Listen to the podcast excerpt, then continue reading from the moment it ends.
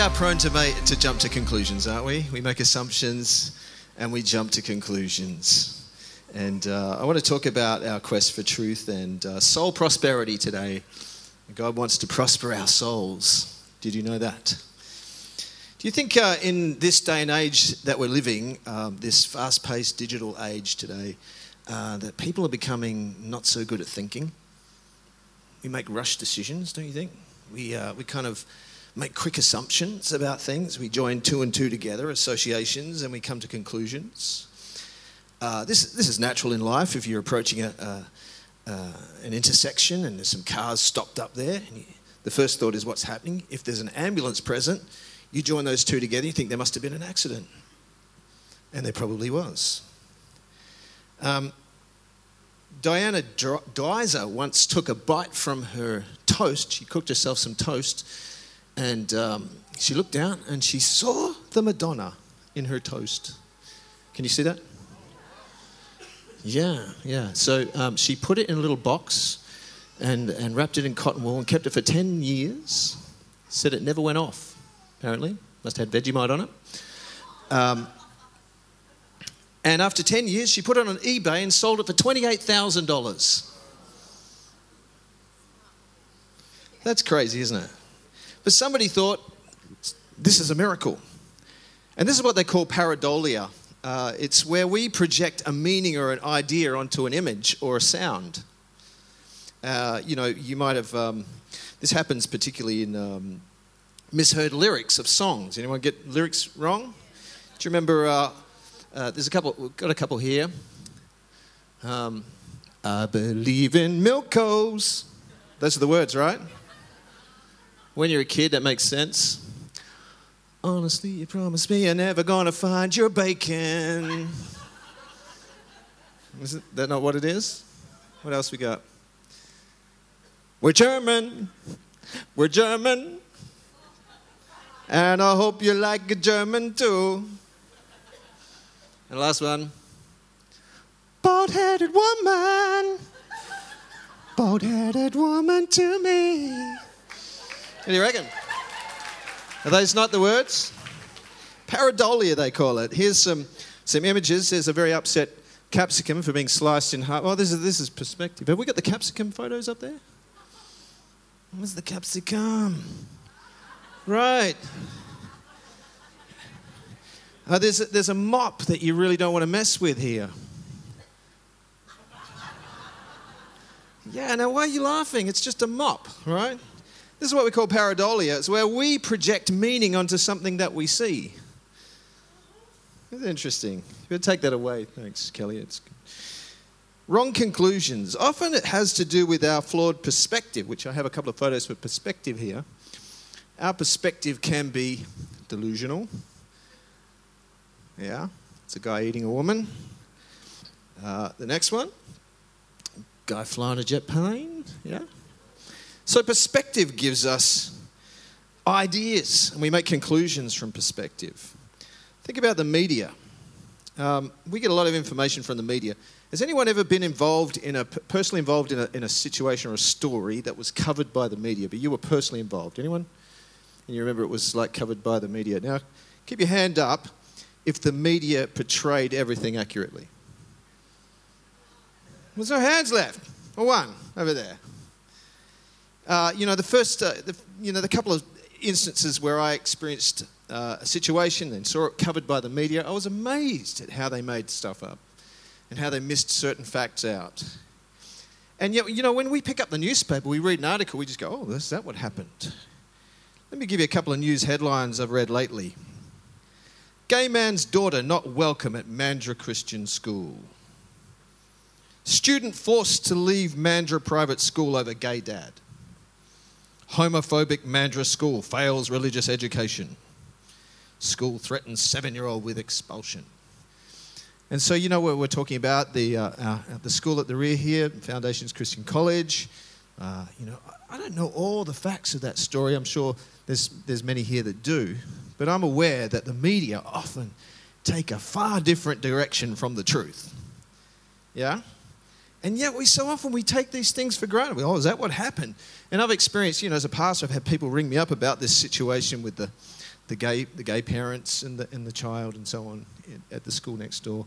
And, you know, some of them were incensed. I'm outraged at this. I said to one gentleman, Well, where, did, where is the source of all your information that you get this outrage? He said, Well, the, the news media. Uh huh. Proverbs chapter 18 and verse 17 says, The first to present his case seems right, till another comes forward and questions him. Here's, um, where is that scripture? Is it up there? Proverbs chapter 18, verse 17. And so here we have uh, really what is the, the uh, 4,000 year old thing that we have called cross examination. Till someone comes and questions. It's way back there in Proverbs. It all seems right till someone says, oh, hang on a minute, let me ask you a few questions. Let's, let's examine this a little bit further. We often decide truth on the basis of consensus, don't we? We say, well, if, if, if everybody believes it, it must be true. But let me ask you, which person should wear this t shirt? The Chinese lady or the Indian guy? Because both have about a billion people living in their nation. Science, that's the answer. That's where we find truth. Science doesn't get it wrong, does it? scientifically proven. Um, here we have a, a, Time magazine article from 2006. It, the top there says it's been cut off. It says global warming. And you know, uh, the, the guys that do these sorts of articles, they love the pictures of um, polar bears sitting on little tiny pieces of ice floating out in the void of melted nothingness. In actual fact, that's kind of normal for polar bears. Every year they do that. But um, here's one from 1977. How to survive the coming ice age. 51 things you can do to make a difference. And they're probably going to encourage you to burn things, you know, and increase the carbon dioxide levels in the atmosphere or something. Science doesn't get it wrong. It's scientifically proven. Has anyone seen that pro- program, The Checkout? Yeah? I love that program. So on there, uh, Kirsten Drysdale did a, um, did a piece on scientifically proven and kind of took the, uh, the you know, pharmaceutical and, and cosmetic industry to task on this whole idea of things that get scientifically proven. So uh, she went out and got a $2.99 bottle of Sorbolene from, you know, home brand from Coles, added a bit of aloe vera, gave it a new name, Rejuvelize. And uh, hmm, that's interesting. And scientifically got it proven. She sent it off to a company and the company uh, did a test with 100 people, and they came back said 98% of the people who used your product, sorbolene with a bit of aloe vera, have, uh, have you know, are, are testifying to less wrinkles, healthier, more rejuvenated skin. They basically paid for that stamp, scientifically proven. Anyone remember um, all of these things that you know they get pushed our direction you know? We get pumped with these ideas that these these are these are irrefutable truths. So the question this morning we ask is where are we going to find truth? Something whole something pure? Are humans incapable of holding a true perspective on life? Ultimately we're going to have to decide to trust you know? Because at the end of the day you and i we have really really finite existences. We have our little tiny brains, and even when we put them all together, we really don't know very much. If we drew a circle and we said, let's let that circle represent all of the knowledge and everything that can be known in the universe, and we said, let's draw a circle within that circle that represents what humans know, what we all know collectively, what we figured out after thousands of years of living on the planet, it would be a pretty small circle, wouldn't it? It'd be like a dot, It'd be like a micro dot because we really don't know what's going on in the universe by ourselves. What is God's perspective on humanity? Um, I'm interested in this. In the, in the Bible, we have uh, in Romans chapter 1 God's perspective on humanity and where we stand. I think uh, somebody mentioned big picture today. I think it's really important when we, in the pursuit of truth and knowing what's right and knowing which way to go, we start with the big picture. Romans chapter 1 and verse 18. Let me read it to you. It says, The wrath of God is being revealed from heaven against all god- godlessness and wickedness of men who suppress the truth by their wickedness. Since what may be known about God is plain to them because God has made it plain to them. For since the creation of the world, God's invisible qualities, his eternal power, and divine nature have been clearly seen, being understood from what has been made, so that men are without excuse. For although they knew God, they neither glorified him as God nor gave thanks to him, but were in their thinking, uh, in their thinking became futile, and their foolish hearts were darkened. Although they claimed to be wise, they became fools. You see, faith and trust are not blind things, they're ex- experimental, if you like. See, the Bible says, taste of the Lord and see that He's good. What's that? That's an invitation to experiment, to step out in faith and to experience God's goodness. The Bible says that we should believe, and if you believe, you will see. Yeah? Often people say, when I see it, I'll believe it. Well, the Bible says it's the, up, the other way around. When you believe it, you will see it. If you trust and have faith, you'll discover this God of the universe. Amen. So, how does God in the Bible sum up life on earth? Or what is our purpose or, our, or the reason for our very existence? Matthew chapter 6 and verse 31, uh, Jesus is talking about, you know, how in the world we just run around, we're, we're very concerned about a whole bunch of things. And so this worry word is like the, the anxiety or the concerns or the, the things that really occupy our thinking. And he says, So don't worry saying, What shall we eat, or what shall we drink, or what shall we wear? For the pagans or the non believers run after all these things, and your heavenly Father knows that you need them. But here's God's instruction Seek first his kingdom and his righteousness, and all these things, you know, food and clothing and shelter and all the things that we need in life, all these things will be given to you as well. I think one of the most important things in discovering the reality of God is, is, is understanding priorities. That if you prioritize Jesus in your life, then not only will, will He add to you the, the, your basic needs, but you'll discover his kingdom. You'll discover he's the king. And you'll, you'll have a relationship with the king. And you'll discover his righteousness or, or the right way of living. And he'll give you directions and guidance for life so you can build things correctly. See, Christ likeness is really the ultimate goal that God has for us. He takes Jesus as the second Adam, if you like, or the, or the perfect man and he says, You know what? Here's an example of humanity. I want you to follow this example.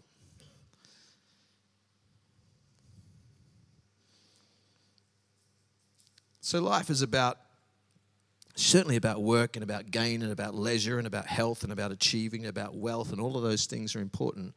But listen to uh, 3 John 2. The Bible says, Beloved, I pray that you may prosper in all things and be in health just as your soul prospers. I love the amplified version of this. It says, Beloved, I pray that in every way you may succeed and prosper and be in good health physically, just as I know your soul prospers spiritually. See, God's intention for us is not just that we would, you know, we would live healthy and prosperous lives. It says, you know, I want you to have that. I want you to do well. I want you to be successful. I want you to go and, live a, a, the healthiest possible life you can. I want you to be able to succeed in the endeavors that you, that you venture out into. But he says, but don't exceed your soul's prosperity. Don't run away from the need of your soul. Yeah? Jesus gave a parable about a rich man who uh, had a bumper crop, huge big crop, uh, uh, uh you know, agricultural windfall so much that he had to build bigger, bigger sheds to put his, all, all the excess in. And then he says to himself, ah, I've reached that pinnacle. I'm just going to chill out now. I'm going to relax, you know, eat, drink, and be merry. And so Jesus in the story says that guy was a fool because he was rich in this life, but he wasn't rich towards God. How's the prosperity of your soul going? How's it going? You know, we do lots of things for the flesh, don't we? That's kind of natural. There's people who are, you know, work out all, all week long. They're going out, they're training, they're working, you know, they're, they're building the guns. And they're, uh, and they're you know, doing all that stuff for their body. They're living healthy. They're eating, you know, paleo food and, um, and grains and nuts, and they're chewing on kale because you have to chew on that a lot, right? Yeah. And they're doing all sorts of things for the body. They're out there, uh, you know, working hard to secure, uh, you know, a house, home, a garden, somewhere to feel comfortable. They're buying some soft furnishings for their home. That's all very good. But what about your soul's prosperity? You know, wouldn't it be a tragedy if we devote all our energy into this temporal life only to lose our soul? Or only to realize that our soul is really impoverished? Soul prosperity. Is that a priority of your life? See, here God says, you know, in life, we, I want you to enjoy life. I want you to do well as your soul does well. As your soul does well. Amen. Listen to 2 Peter chapter 1 and verse 3. It talks about this, uh, this work of God in our, in our inner being. He says, His divine power has given us everything we need for life and godliness through our knowledge of Him who called us by His own glory and goodness. Through these promises, he has given us very great and precious promises, so that through them you may partake in the divine nature and escape the corruption of the world caused by evil desires. For this very reason, make every effort to prosper your soul brackets, to add to your faith goodness, and to goodness knowledge, and to knowledge self control, and to self control perseverance, and to perseverance godliness, and to godliness brotherly kindness, and to brotherly kindness love. For if you possess these qualities in increasing measure, that's the prosperity of the soul, they will keep you from being ineffective and, uh, and unproductive in your knowledge of our Lord Jesus Christ. Isn't that awesome? the prosperity of your soul. Here's God says to us, you know what? Uh, your, your life is going to go on beyond the grave. He's saying your body is going to perish, uh, fall away. We're all, we've all got a death sentence, yeah? We're all going to die. No one's got out of it except Jesus. He's the only one that managed to resurrect. Everyone else is, uh, you know, is their body's, you know, gone, moved on. And yet, here's God says, you know what? What's important is we have an eternal perspective. That your soul is eternal.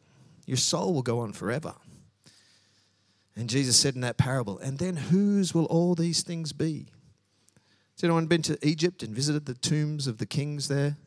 They had the idea that, you know, if they put all this stuff in their tomb along with their servants, their servants got buried with them, and then in the next life they'd be prosperous and do well. The problem was they left it all behind, yeah? So let's work this down to a, a, a, a kind of a working definition, if you like. And uh, the best way I can do that is just to kind of weave that into my testimony. I was, uh, you, you, some of you may know, I wasn't raised a Christian, I was raised a, an atheist. My parents weren't believers at all.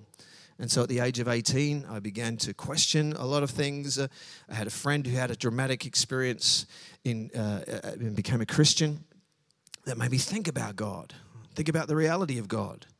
I began to follow that path. I had my own experience with Christ uh, out in the bush, me and the Bible, and, uh, and the Holy Spirit visiting and making himself powerfully real to me. And from there, I began to discover that God had a plan for my life. It wasn't just, okay, now you're a Christian, good, we'll see you in heaven. Hope you make it, you know. It wasn't like that. God had a plan, He had a purpose, He was working something. He actually, before the beginning of time, he had something in mind for me. It's amazing. And I began to discover that, that it was really linked to a local setting. He took me out of the bush and put me with a bunch of people where I had to get on with people, and they had to get on with me.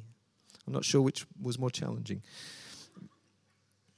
And I began to discover as I, as I learned to get on with people and forgive and to get over issues and to show preference to others and to put my interest down at times and to serve other people. I began to see something change on the inside of me.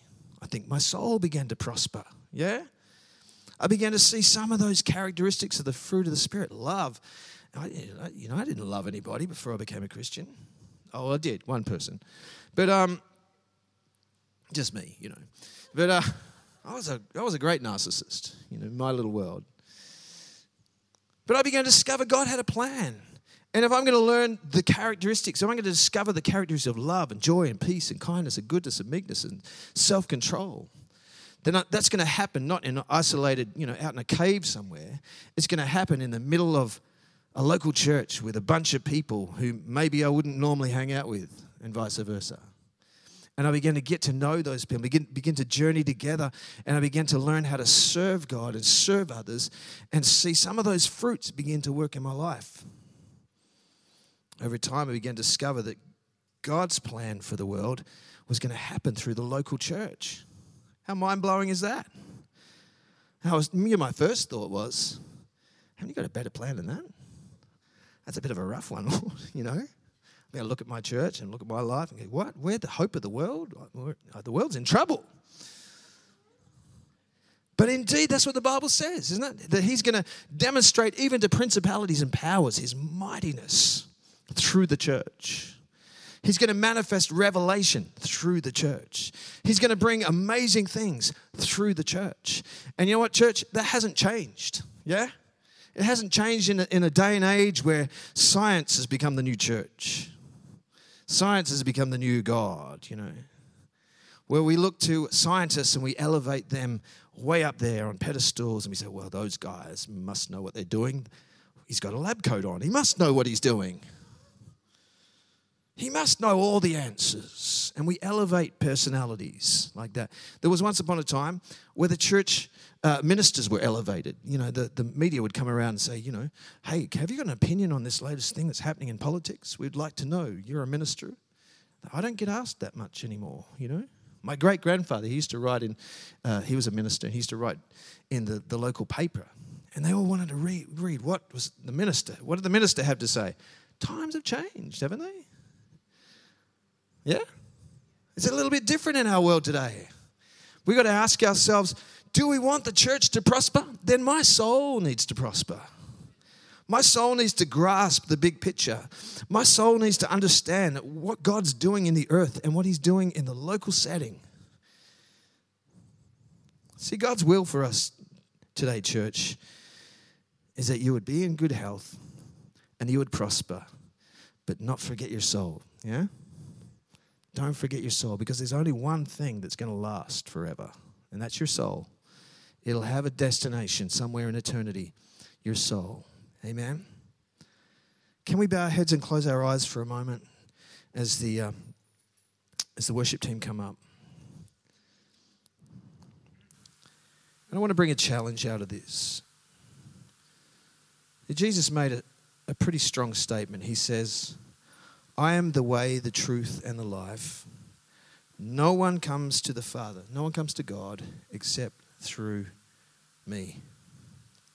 And what does that mean? Well, you know, this morning we had uh, we had a little ceremony called communion, where we, we you know, little I think they're eye washers, little you know, little cups with with juice in them, and little biscuits and so on and they, they're just symbols. They don't have any special power in themselves, but they're symbols and they represent something.